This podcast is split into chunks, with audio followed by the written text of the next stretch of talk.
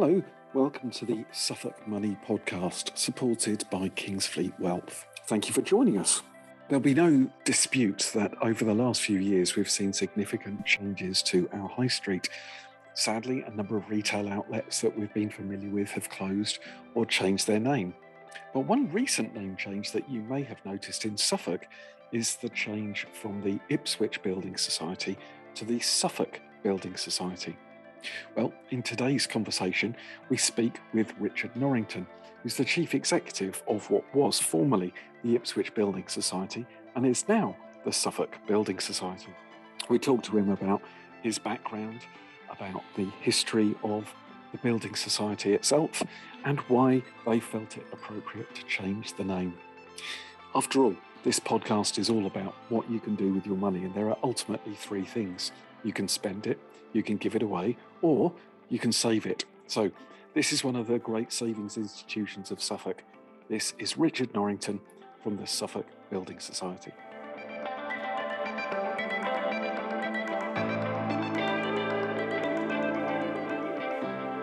It's been a really exciting time at the at the Suffolk Building Society. Um, so we have um, we have changed our name from the Ipswich Building Society to the Suffolk Building Society, and it's fair to say that's not for the faint-hearted, Colin. I think probably best put it when you when you change your name. But uh, perhaps as I'll come on to explain a little later in this conversation about why uh, we decided to um, uh, change to the Suffolk Building Society. Um, but in terms of yes, it, it been busy, sure has. It's been planned for actually a couple of years. It was a it was a decision actually that our, our members took. Uh, they voted um, actually in March of last year in 2020, they voted 93% uh, actually to move the name to Suffolk Building Society from Ipswich Building Society. And we have been known actually over the years as both Ipswich and Suffolk. So this is Suffolk is nothing new to us. Indeed, that's exactly how we we started our life as the Ipswich and Suffolk actually. Um, so they they they took the decision um, 18 months ago, as I say, the members of the society, because that's how we're owned um, to move to Suffolk. Um, and of course, that's then been another good 18 months in the planning to get it absolutely right. If you um, look around the county that we love, Suffolk, um, you will see across all of our nine branches, and indeed on our head office building, uh, you will see that the branding now and the fascia board all says um, Suffolk Building Society. Um, our, our, branch staff have got new uniforms to uh, go with that and look very smart indeed. Um, but of course, it's not just about the physical presence, it's also, uh, Colin, about the digital presence. And, and if you've had a chance to have a look, uh, you'll see um, our new website, both our website, our mainstream website, but also, of course, our website uh, for our mortgage intermediaries, um, it, which we're both we're proud of very, um, both absolutely. Um, and they are obviously fully branded up, but um, give you all you could possibly want to know about um, uh, saving uh, your money uh, or indeed um, having a mortgage that we can help you with.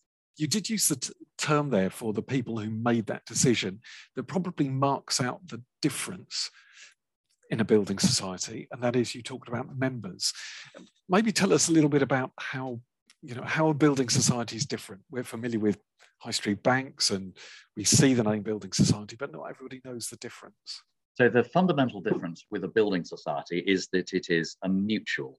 So it's mutual because it's for mutual benefit. Um, the term sort of mutual gets bandied about, doesn't it? And even sometimes I use the term mutual and has it have in my uh, professional career. Um, you know, not probably really thinking about what it meant. Um, but I think when you think of it as mutual benefit, it's quite a sort of helpful way to think about it. At least it helps.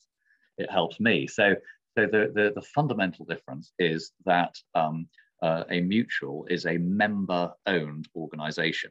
So we don't have any shareholders like all the big banks that we know the names of in our minds um, who have to, uh, clearly, a, a, bank has to satisfy its customers, um, a shareholder owned bank, um, and, and, and indeed manage its profit and loss and its um, uh, balance sheet positions and all of these things. But ultimately, it is serving actually the shareholder. Um, and the shareholder could be uh, Colin, you or me, of that, that large bank you can think of, but also actually it is of course a, uh, you know a lot of large uh, organisations and pension schemes and so on, both in this country and internationally. And you can imagine if you think that logically through, how the behaviour of a bank could therefore the share, that shareholder run could operate differently than the behaviour of a mutual uh, organisation that is for, for mutual benefit. So uh, at the Suffolk Building Society, um, we have um, uh, about 70,000 uh, members. About um, 65,000 of those are, are saving members, and about 5,000, these are rough numbers, Colin, uh, are, are mortgage uh, um, members who have obviously borrowed money for the society to, to have a home of their dreams. And, uh, and it is those members um, that are eligible to, to, vote within that number um, that have the opportunity to vote on, on key decisions for the society. And of course, Colin, they will typically do that at our annual general meeting each year, um, which is in March of each year, um, or AGM, as a lot of people will know it as. Um, and the board will then put to the members various decisions and the members vote on it and they can vote in it physically in person at the AGM, or of course more recently um, in a digital fashion, um, um, uh, uh, and so on. So, but the point is, it's their votes, and the reason I said right at the beginning of our conversation, Colin, was that I know that 93% of our members voted to move from the Ipswich Building Society to the Suffolk Building Society because that's not a decision that the society can take. The members take it. Um, so there's an example of it's the members decided that. Interestingly, not shareholders decided mm. that. Our members who predominantly live in Suffolk, but don't all live in Suffolk, because obviously we've got members who might live in um, Essex or Cambridgeshire or Norfolk, or even mortgage customers who are further afield. They might be in Wales or in the West Country. Um, but the predominant uh, number of our members, of course, are, in the east, of England. So, what's the history of the society itself? So if we go right back, um, Colin, to the beginning, so that so I mentioned 172 years ago. Um, so that takes you back um, to 1849. Can you believe it? Um, so the society was actually founded in 1849 um, as the Ipswich and Suffolk Freehold Land Society. Um, so I said it was Ipswich and Suffolk right from the beginning. So this Suffolk thing ain't new. Um, so yeah, Ipswich and Suffolk Freehold Land Society, and that was part of um, what at that time around the 1850s um, was a national movement actually um, to give the ordinary person, sort of the person on the street, if you like, the chance to um, buy enough land to enable them to vote actually. Um, not just vote for the society, but this is vote in the general election. Um, so that's quite interesting. And, and you were only allowed to vote um, if you had you were a freehold land landowner. So you actually owned land. So that was the um, originally. So that was obviously one major objective for an individual. But of course, the other more day-to-day um, objective, of course, was for the individual to actually have a roof over their heads. Um, in the 1850s. So, so it's quite interesting. Our mission statement um, we have now within society is to be a safe home for savers, uh, of course, um, but also to provide safe homes for our communities. That's our mission.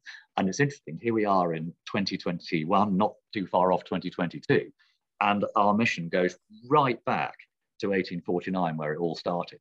So what would happen is sort of group of members would effectively put, after the end of their hard week's work, would put a put I was going to say a pound coin, but it would certainly be a pound note at that time um, in, uh, in, in in the pot, sort of behind the bar, and that would then create a fund, which eventually created enough funds um, if, in order for the very first one of those individuals to be, able, to be able to buy enough land to then build a house and, of course, vote in the general election. So that takes you kind of right back to the kind of very beginning. And, um, and, and what, you, what you would have is there was actually a, um, a ballot system where you would, and we've actually got at the Society the original ballot box. It's fascinating, this. It's a, it's a bit like, um, like best I can put it, it's a bit like, uh, it's not quite like the national lottery draw ball you can remember that you have in your mind. It's a, it's a, it's a bit like, I think when they do the, um, they draw the next round of a sports competition and you'll have right. seen it, whether it's soccer or whatever sport you like think about when they some personality puts their hand into and picks out a ball you know, you know the thing in a spinning and, and they pick out number one and that's whatever it is manchester united. Um, but in this in this particular case it's actually joe bloggs um, or joanne bloggs from um, from you know uh, from ipswich who has the opportunity to actually have the first house from the ipswich and suffolk freehold land society. And that's how it would work. So so the house would then be built um, and then more more pound notes will go in the um, in the pot, and then the next individual will be able to do it. So that's exactly how the building society movement started. So it's two really simple objectives, which is saving and the ability to have a roof over your head. Um, and of course, the bonus was to be able to vote in the general election while you were at it. So that goes right back to 1849, where we started. Um, the societies have, of course, have gone through a, a number of name changes and things uh, during that time. Um, but um, and the latest one, of course, is is renaming to the Suffolk Building Society. But but I think the you know it, it's about what we're there to do in our society. That's what this is all about. Uh, and we believe the name um, Suffolk Building Society actually is more inclusive in that way um, because it's about the whole county and indeed beyond the county rather than uh, one particular very important town, by the way, where our head office and two of our nine branches are, which of course is Ipswich. Um, but actually it's also about Saxmundham and Halesworth and Haverhill. Um, and, and, and of course, what all nine branches and our head office can say is we are all Suffolk and as we like to say, we're Suffolk through and through. Uh, our, our, view is that the, the physical branch in the community is an incredibly important part of what we offer our members, even in this digital age. Mm. And it, we, there are there are um, two or three actually of our nine locations that we've discussed where we are now the, la- the last financial institution in town, if you like, mm. uh, which is quite interesting, isn't it? So, um, and there's certainly one I can think of where I think even in the five years that I've been um, uh, in my role at the society, that I think I think three or four of the high street banks have left that particular town during that time, leaving leaving the Suffolk Building Society, soldiering on, and and we, we and we continue to soldier on, and and, and, so we should because we we are if you if you see the um, the pleasure on the face of, uh, of, of, of, one of our members as they come in to, to, to do their what might be a daily or weekly transaction with us and the conversation they have with our really well trained staff at the Suffolk Building Society. And that sort of human interaction that as you will well know and possibly even for your own personal experience Colin um, with your with your banking cannot can can often be very distant indeed and probably with a computer. Um, so that's you know we believe there's a very important role for that but obviously there's also a very important role for a, the digital provision of services as well. Mm. But for us, it's and and, not either or, which seems to be the general um, theme from I think um, uh, a number of other larger financial institutions that put it that way. And whether they happen to be uh, shareholder owned, well, I'll leave you to think about that. so just thinking that through, you were talking about um, an agency. You probably just need to explain to people what an agency is. And yeah. does that form part of your thinking for the future? Um, uh, because uh, obviously there are certain places where you, certain towns which you don't serve. Is there a view to try to to look at those and see what you're able yeah. to develop? Is or is that sort of a bit passe agencies? Are they a thing of the past? No, it's a it's a really good question. So I think just to explain the agency specifically and say there's only one agency, it's it's in Capel, um, so, um, so just to the west of Ipswich. Um, so, uh, so we don't have our own physical branch there, and indeed haven't. Um, but there is a local uh, business there, and it, you know, in some times, Colin, this might be a, um, a, it could be, for example, a solicitor firm, it might be an accountancy firm, that sort of thing, um, and where they can make provision to provide some of the services that the Suffolk Building Society want to provide, if you like, to the community through their office. So they will have a couple of staff um, and there will be a signboard outside saying we offer Suffolk Building Society services, uh, as well as their own main sort of fascia display, if you see what I mean, for the particular accountancy firm or law firm that it might be.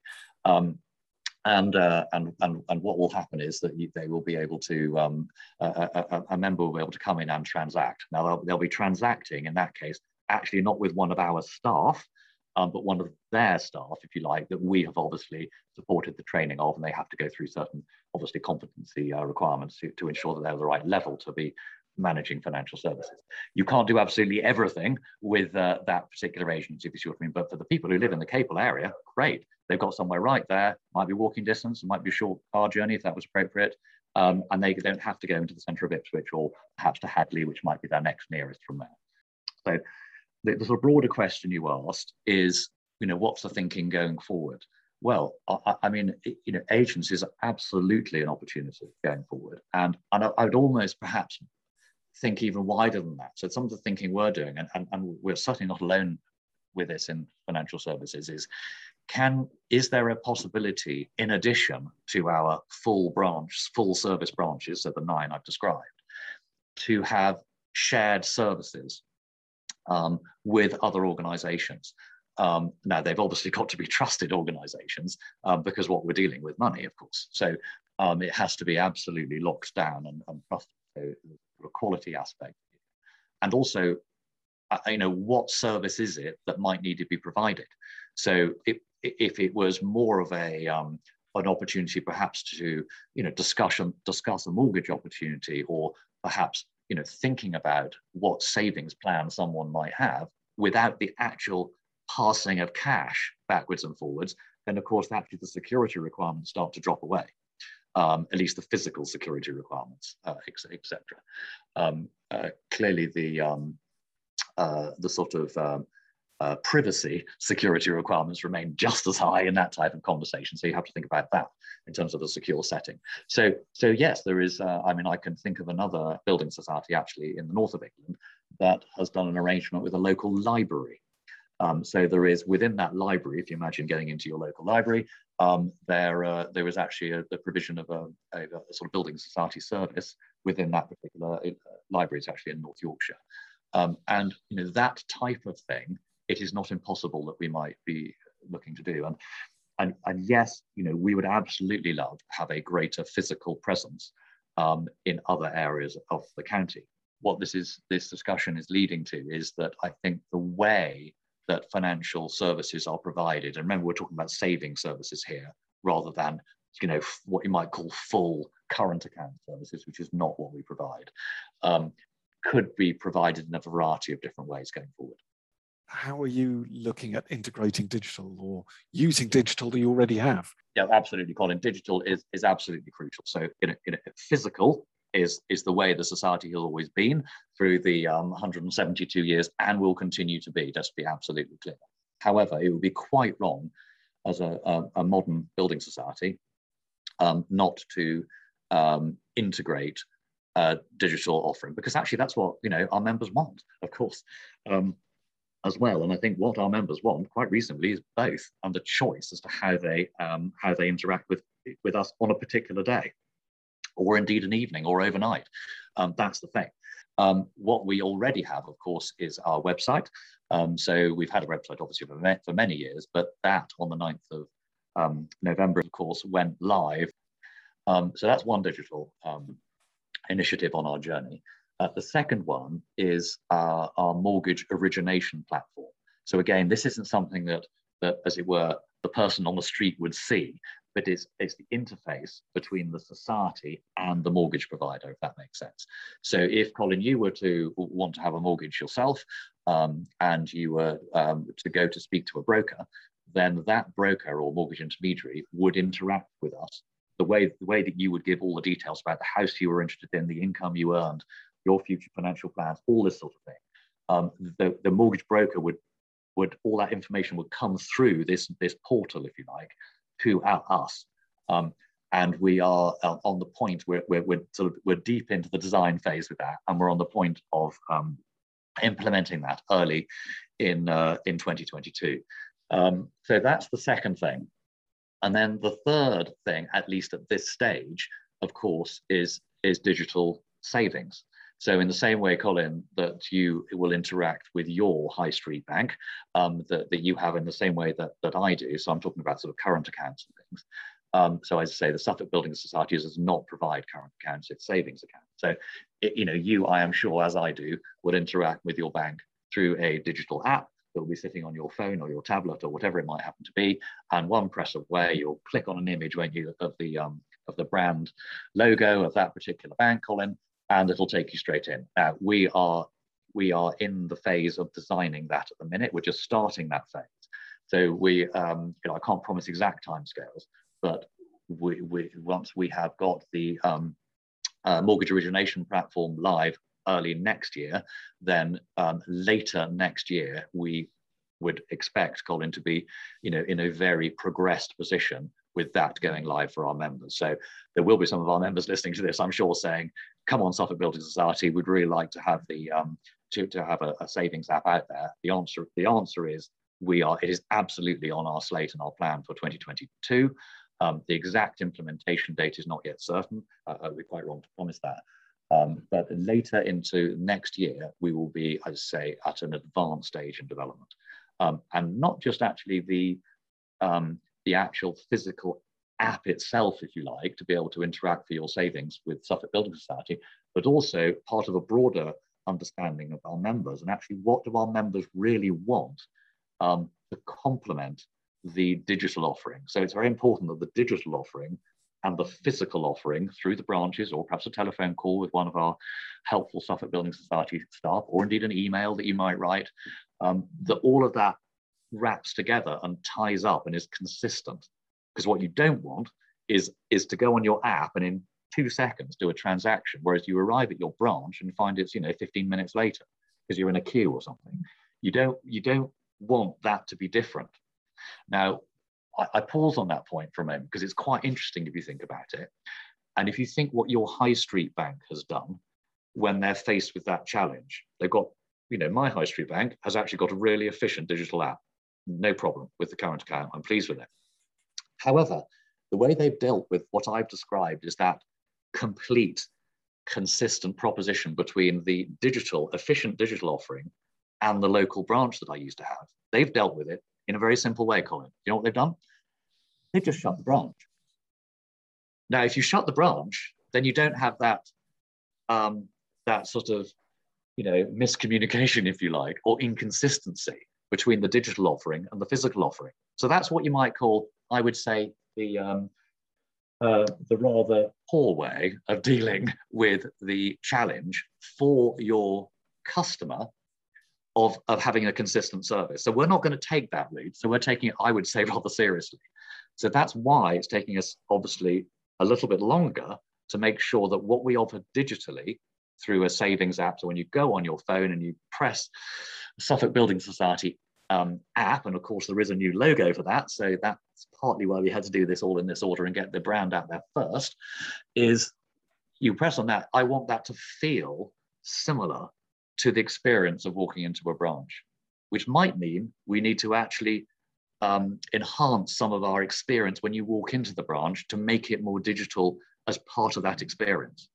And indeed, Colin, you might walk in and say, actually, my app's not working today on Suffolk Building Society. You'll walk in, say, and you'll and you'll go uh, to one of our staff, and actually, it's important that they are trained to a level that says, "Oh, that's no problem, Colin. I can help you with that," um, and and it all joins together. So I think this sort of digital um, versus physical and consistent offering is incredibly important. And that actually, for us as a society, is one of the two key things that we plan to do in 2022, is to get that right. So, just focusing on the fact that this is a big project that you've been working on, and obviously the rebranding, the renaming, all yeah. of that. Um, you said earlier you've been on the, in the role for five years. Were these all things that you anticipated when you joined? No, that's a good question. Um, I, so when I joined, um, yeah, five years ago, I think it was from the first of December, um, 2016. I think, technically speaking, was uh, was my first day uh, at the society in terms of the chief executive officer role, because our our financial year starts at the beginning of December every year. So as you can see, it's just uh, what you might call coming up around now. So um, so uh, you know, as I thought about that role, as, as indeed I went through the interview process with the board at that time. Um, of course, Colin, digital was all over the agenda. Um, what, what the digital plan might be both on the savings side, but also actually on the mortgage and mortgage intermediary side, and what a web, you know, the website position and so on. But it is interesting, isn't it? Even between that in that well, almost precise five-year period, um, how much the world has changed. So, what the expectation in my interview in my early days at the job in, in from December 2016, you know, when thinking about a savings app um, or how mortgage and mortgage intermediary market would work through a mortgage origination platform, or let alone what the expectation of a website would be, and indeed a separate one for the um, mortgage our mortgage um, intermediaries. It's just accelerated so fast beyond imagination during that time. I think the other thing is that uh, there are a number of things, Colin, I couldn't predict. Um, so, so please don't ask me the, um, uh, you know, what my racing tips are for tomorrow afternoon at Sandown or something, because um, they probably wouldn't be very good.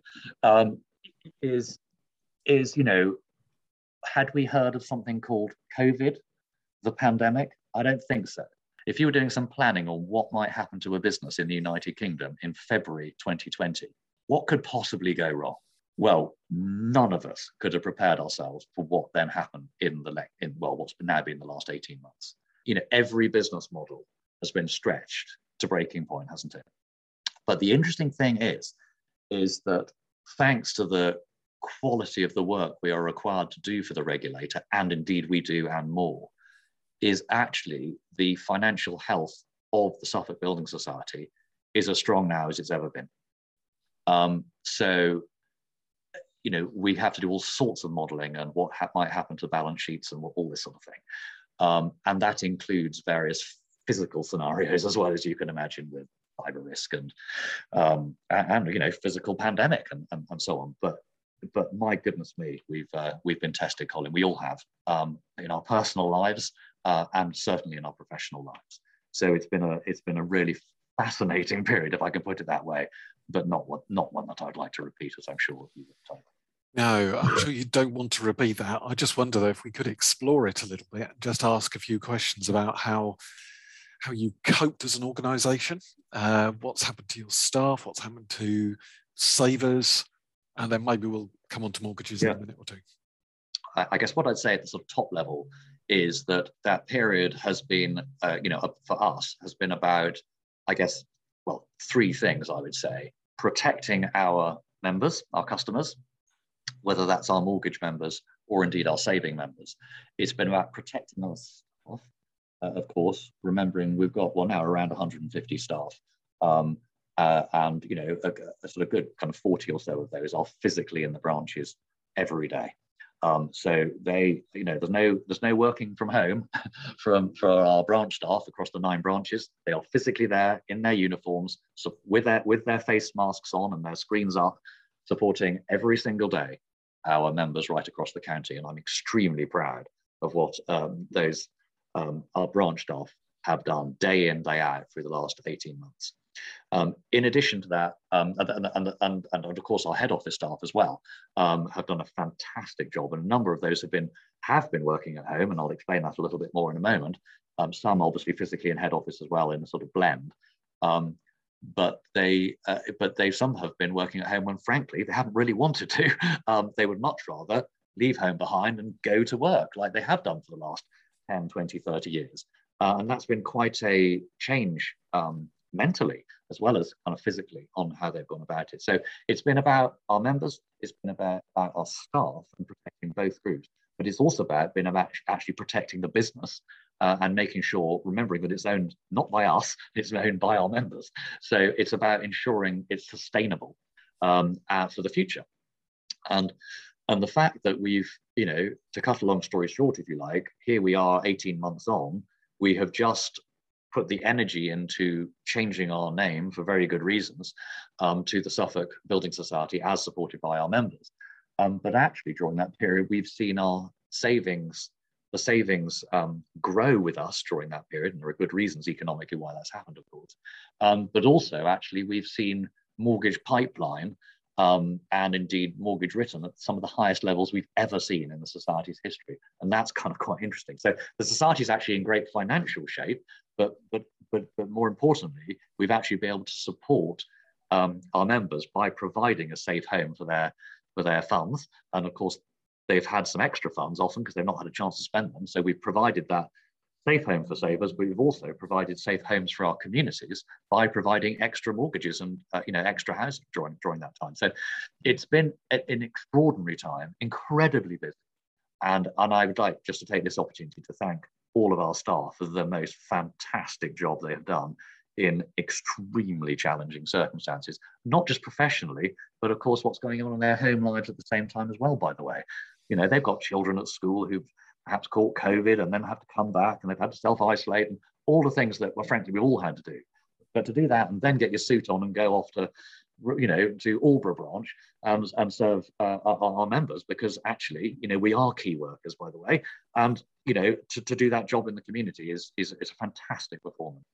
What in the building society we had to do was obviously prepare for the worst uh, and, and do everything we could in very short order at the same time to actually manage the situation. So if I were to, uh, you know, describe what we physically had to do, it might also uh, perhaps help the listener think about this, which again will be no different to the type of thing that everyone else has had to do in their own business, um, but just might just be interesting to see that what a financial services firm had to do. Um, so we had, um, for, so for our branches, just like a, obviously a lot of general retail operations um, of, of, any other business, um, we it was it was you know obviously it was going to be it was face masks, it was um, screens, clear messaging to our, our, our, customers or members as they came into the branch about wearing a face mask, all the things you'd expect if you would go into um, you know a, a well-run other retail institution, and it's probably fair to say that not all of them are well-run. Um, so you, will make your own judgment on that. Um, and of course, some of our customers were more or less keen to wear a face mask, um, didn't think it was necessary, etc., etc. Um, so, so, but we had to be rightly supportive for the other members who might be in um, the branch that day, and of course for our staff. So that was a whole load of what you might call new procedures, new rules, and everything, both for our members but also for our staff. Then, if you turn to the head office, um, uh, where roughly speaking we have about 100 people, if I were to say, um, Colin, that probably in March of last year, 20 of those 100 people had a laptop computer, the other 80 had a physical desktop and coming to work in their mind, either for a year or perhaps 35 years. Um, uh, we have people who've been with us all sorts of different lengths of times and from different diverse backgrounds. And if you, you know, can, can imagine the coming to work for a number of people meant arriving at work, coming into the office, popping the kettle on for a first cup of tea, popping the computer on the fixed um, workstation, and starting work and talking to their colleagues and doing their professional work and supporting our, our customers. So suddenly we had to work out how to get laptops over a phased period. And by the way, laptops were almost impossible to get, of course, because everyone else fancied a laptop at that time for the remaining 80 staff. Um, and in the meantime, we couldn't wait. We had to get them home. But to continue, because we're key, key workers, we had to continue to support our customers. Um, so that meant sort of in the back of sort of Vauxhall Corsas and everything else, went fixed workstations, office chairs, extra monitors, keyboards, and packing people off, it, it, you know, quick order back to find some space in their busy homes, a back bedroom, you know, it, you know, back, back in, for some of our younger staff, that meant being back home with mum and dad, which I imagine wasn't their wildest dreams. Um, that's probably either the individual or their mum and dad, but there we are. Um, uh, so all of that suddenly had to happen, and suddenly the you know one could communicate with each other because you know, things like you know Teams and Zoom and all these other facilities were either in their infancy or frankly not available for me.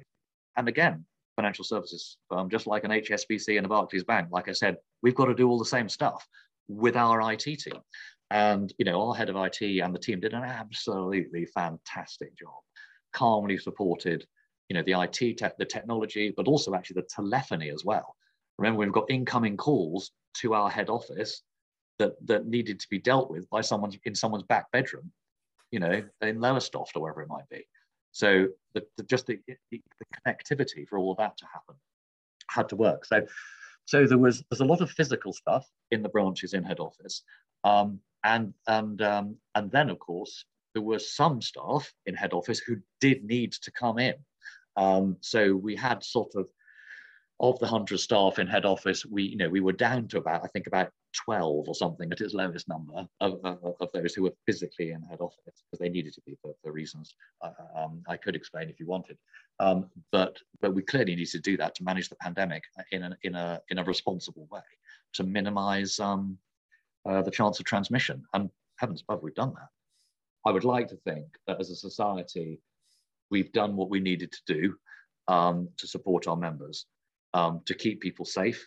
That's our members and our staff. Um, and also to keep the business safe uh, for its future. And I, I, would like to say we've done that. Would I um, as I look back, was was every decision and the speed of every decision that we took internally over 18 months perfect? Frankly, Colin, it wasn't. But what I can say is that you know as we sort of rounded the corner into 2021 in the sort of what you might call the second half of the pandemic, if I can put it that way, um, just at the time actually when some of the um, some of the rates were at their worst. Of course, you'll remember what happened last Christmas and kind of Christmas was cancelled and all that stuff. Um, then I would I would say, you know, we have had actually a, a really fantastic response, having dealt with that very difficult, murky period back in um, kind of March and April and May of last year, 20, of 2020. Then I think as we've come through um, into this year, um, there's been actually really quite a positive feeling I would say, by our staff, and, and indeed, most importantly, the, the, the quality of the service they provided our members as a result of that. So communication, I think, internally has been strong, um, particularly as the pandemic has gone on. Um, but yeah, there of course there are some lessons learned because you can't uh, deal with a sort of wall footing uh, with everything going perfectly. On the subject of what's happened subsequently, thinking of mortgages, the housing market, um, I doubt many of us expected to see the housing market to continue to grow so strongly uh, when we were in the middle of everything in our first lockdown. Uh, what's caused that? And I'm not asking you to predict the future because, as you said, that's probably not what we could be doing or should be doing. But um, can that carry on forever?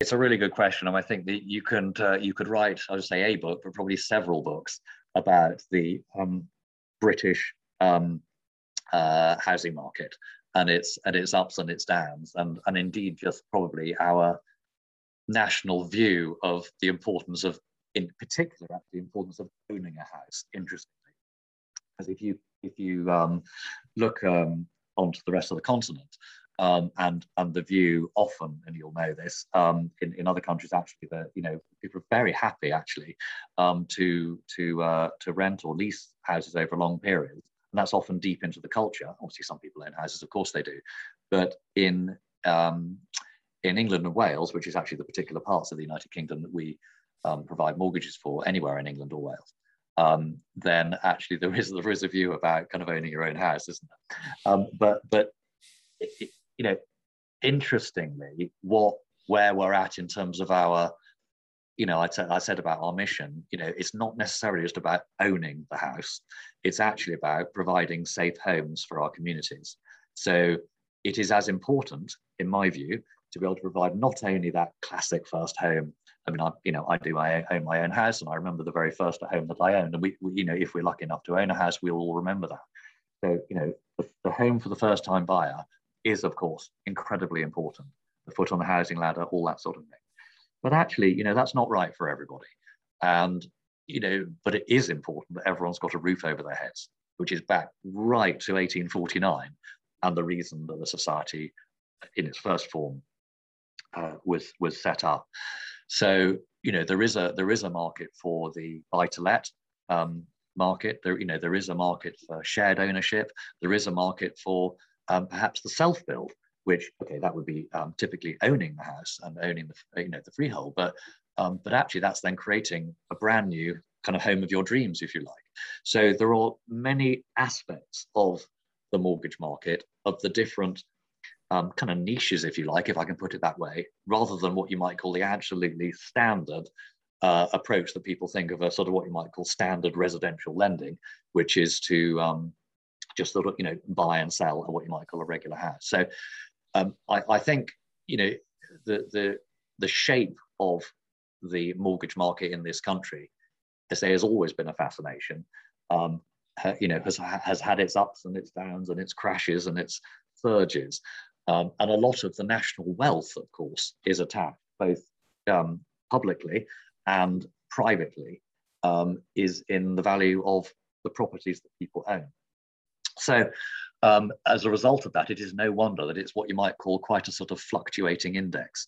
But the, the, generally speaking, if over, provided you can play that that index over a long period, and it sounds like I'm talking about the stock market, doesn't it? But then you know it, the general trend obviously has been upwards. You can only you know you need to think about what a house might have been worth in 1990 or um, you know, 1970 or 1914, you know, the numbers are clearly generally upwards. So my, if you want a prediction, and I'm being really stick my neck out here, is that over time, generally, they will go up. However, will they go up specifically between one year and the next, or one month and another month in a particular geography? I just can't. Um, so it, it, it, it is a market, and it, it, you know it's back to basic economics, and it's about the, the seller, and it's about the buyer, and it's about that interaction and, and, and demand and supply. So, it, but it's during the pandemic um, you've seen all of that fueling. So there was a period early in the pandemic when we thought the whole, you know, all bets are off. That's it, sort of end of the mortgage market, sort of thing. Um, he says, of dooms, doomsday sayer. Um, but actually, the interesting thing is there was a period, and again, we all has to cast our minds back a bit now. But if you remember back to about, I think it was about sort of May, June, July of 2020. So this is two or three months into the pandemic. Basically, the mortgage market locked down completely. It just couldn't move, and the reason it was a physical thing actually, because because we were we were all in lockdowns during various periods. Not only could Colin, you or I, not go out and make the viewing of the house we might wanted to buy, might wanted to buy. The person who might want to buy your house also couldn't get out of their house to come and have a look at it. Even if you looked at it online and thought, "I'll have that then," um, or you knew it anyway, then of course the surveyor couldn't come out and do the survey. So there was a period of a number of weeks where the survey market completely locked down. We were all locked down. So it was gridlock basically in the in the mortgage market. As, as, as one of our, as given that we have two purposes in life, one is to be a safe home for savers, and one is to provide uh, mortgages, and um, as you know, safe homes for our communities, is is um, well, hang on, one of the things we just couldn't do anymore. So that was extraordinary. It completely froze. And then, of course, what you'll then remember is that lockdown started to lift over the summer just due, due to government rules. Um, but in addition to that, um, what happened, of course, the government introduced the um, stamp duty arrangement to, to, to fuel the market. Oh my goodness, did that fuel the market? So that was a couple of cans of petrol on the fire and, and it took off. So, um, so what we that's why I mentioned unprecedented demand because we then saw what for us was a record mortgage pipeline, and and interestingly, the the um, sort of price setting, if you like, across the whole financial market became incredibly volatile. Uh, so some of the big players who've got the kind of the fancier systems and the digital list and the could could change overnight their pricing. So sometimes we found um, that we were, you know, we had mortgages, we, we were almost the only place open for certain mortgages nationally. So you can imagine what it did to our pipeline. Um, and then the reverse also happened at certain moments. So, so we were, but the point is that we were open for business all of that um, time, Colin. And, and that, yes, the pipeline grew and we had to work very hard to get through it. But I'm pleased to say that we have done that and um, and provided a lot of people, um, a lot of people, actually a lot of first-time buyers actually got their first homes because of the um, stamp duty arrangement, um, but also other people who are perhaps moving up or uh, you know having a buy-to-let or a holiday let or uh, whatever it might have been. Um, all of that happened during that period. So it was it's been incredibly volatile. Um, obviously pricing of mortgages has been at an all-time low with you know sort of record low bank base rate which linked is obviously linked to mortgages um, and you know, it's been a, it has been a very good time for people to get um, you know to, to take out a mortgage and do that, and and we've supported people doing that. So, it but but if you're going to ask me what's going to happen next, well, that's a different conversation. Your um, society was put together for people to have a home, to have a roof over their heads, and I think probably if we approach the housing market as that's the objective, it's about putting a roof over someone's head, exactly, um, rather than this is how I'm going to make lots of money. I think. Yeah. If I if I take my example, I've got um, I've got four children actually, and um, Colin and three of them they're in their three, the three older ones are in their um, they're in their early twenties, and all three of them have got jobs in London actually, as people often do in their early twenties, and of course they don't they don't own their the, the the roof over the head. Of course they don't. How could they possibly well, he would struggle to anywhere at that age, but certainly in London, you've got no chance. If you look at the price. Um, so, of course, what they do, they're, they're, they're, you know, in each case, they're with friends um, and they, you know, they're on a, a, flat or a house share, um, and, and they don't own the property, they rent it. Um, but for, for, in order for three of my four children, uh, the other one is at home, um, uh, the, you know, three of my four children to have a roof over their head in London, they need to be renting a property, which requires somebody else to have a, either own their property or to undertake an a buy to let in order to provide it to them. So, uh, okay, that's a, you know, that's one particular example. That's so that's three people who are working in this country and contributing to the economy. That's how their roof goes over their head. But actually, also, if you think about it closer to home in Suffolk, um, then the you know the, the roof it can be a providing roof overhead in all sorts of situations, including um, situations that are you know more challenging. So some of the things that we're able to do in the community, as you know, Suffolk Building Society does a lot of stuff in the community uh, one thing and another. But we do have an arrangement where we work with um, an organization called Suffolk Hold, and Suffolk Hold actually helps um, uh, disabled individuals to be able to have a property and, and have a roof over their head. So that's a really great um, Suffolk initiative. Um, and they're wonderful people who, who are involved in that scheme. So we're able to do that. And, and so there's another example of providing a safe home for our communities in that particular case. So you can, as you think about that further, it, there are all sorts of opportunities in the county of Suffolk we love that that actually provides opportunities around that and that the building society can help with. As we just come to a bit of a close on this, uh, Richard, uh, you've just mentioned your family. Um, I'm interested in what happened prior to this five years of you taking on this role. So, uh, when, when you were when you were young and you were talking to a careers teacher, did you say, "I'd love to lead a building society at some stage in, in future life"? What, what, was the evolution to that point? When I left uh, school and then um, uh, university, um, I actually went in. I've always been actually in financial services, so I spent. Um, I joined uh, Barclays actually on a, on their graduate program. They had a graduate program. I joined in um, 1989, I think it was. Um, so I did a four-year graduate program, which actually I have to say uh, was fantastic as I look back on it. it you know, the, the, the, quality of the graduate programs that certainly were provided at that time, I obviously can't comment on, on the ones that are there available now, were really well structured, um, deep grounding in financial services, but just not the, not just the technical aspect. Um, um, but also actually the broader aspects of, of, of, people management, leadership, communication, all the other things that frankly are pretty useful in life in business. So I did I did um, those four years, but actually that that was part of a 16 year um, uh, career with Barclays uh, in a number of different roles. Um, but I, if I were, as well as obviously for the, the, the kind of uh, the sort of you know savings lending element of that, um, then I guess there were probably two main themes to it. One was leadership. So I had a number of different leadership positions, including um, um, uh, leadership positions uh, actually in, in um, part, part of this geography as well in the east of England. Um, but but then I then went on to do 10 years with um, Clydesdale and Yorkshire Bank. Again, leadership positions. Um, but the theme that runs through both of them says leadership, but also actually um, uh, sort of change management and program management.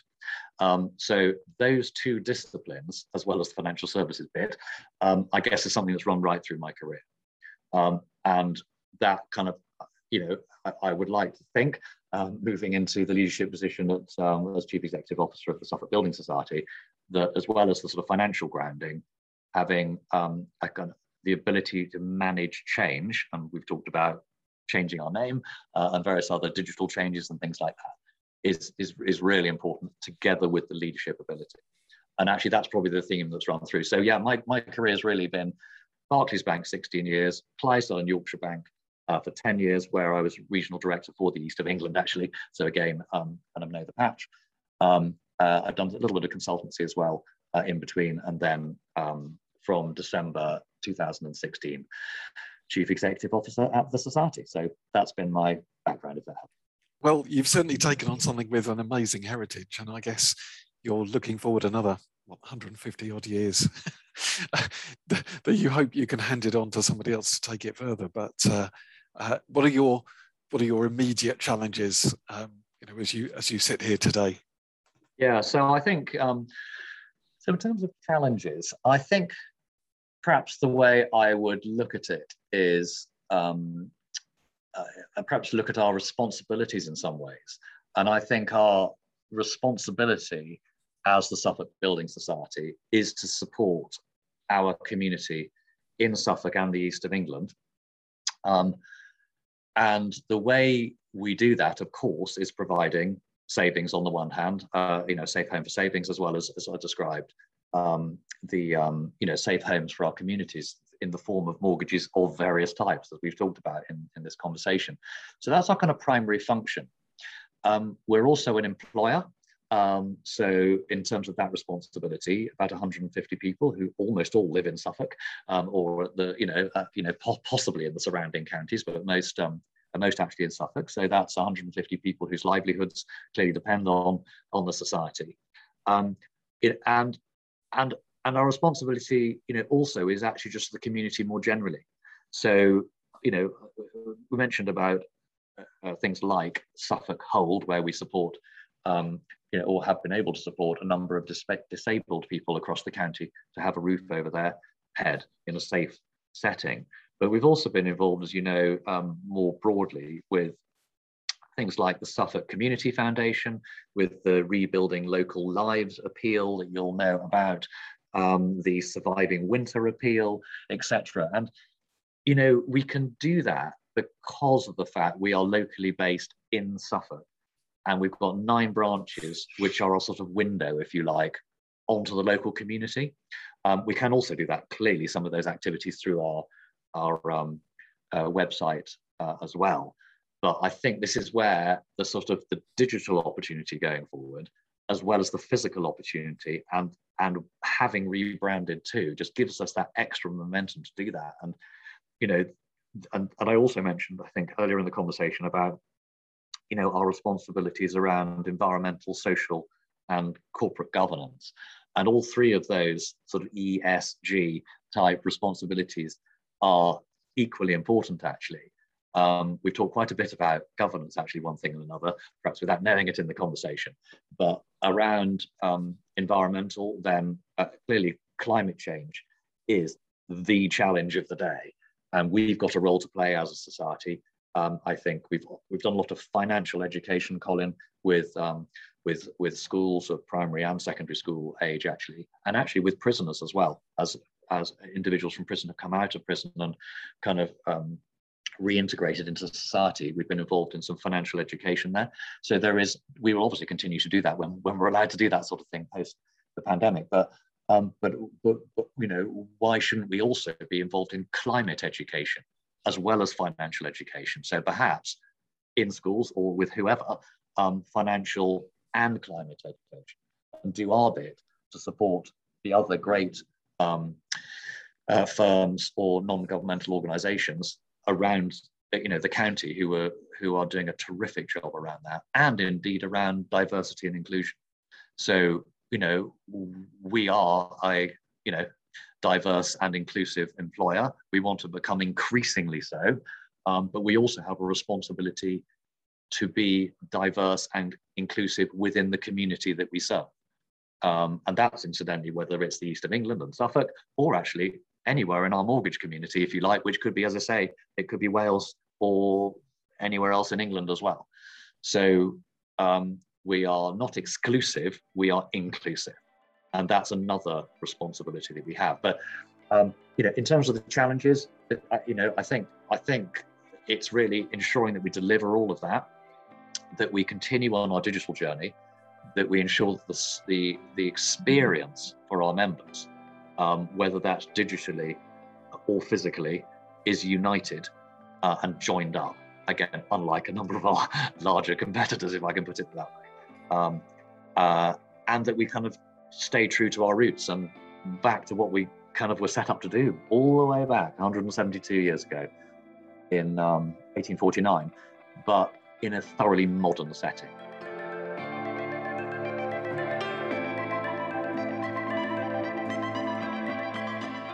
So, a very big thank you to Richard from the Suffolk Building Society. I hope that you'll join us again on another episode of the Suffolk Money Podcast. And I'd just like to say a very big thank you to the team that supports me with all of this for Joy Day for her marketing and design skills, for Kevin and Sally Birch for booking speakers and editing this into a very helpful and usable format. We hope that you can join us again, and may I encourage you to subscribe so that you're always aware of any new episode that we issue. Thank you very much for joining us, and we hope that we'll see you again soon.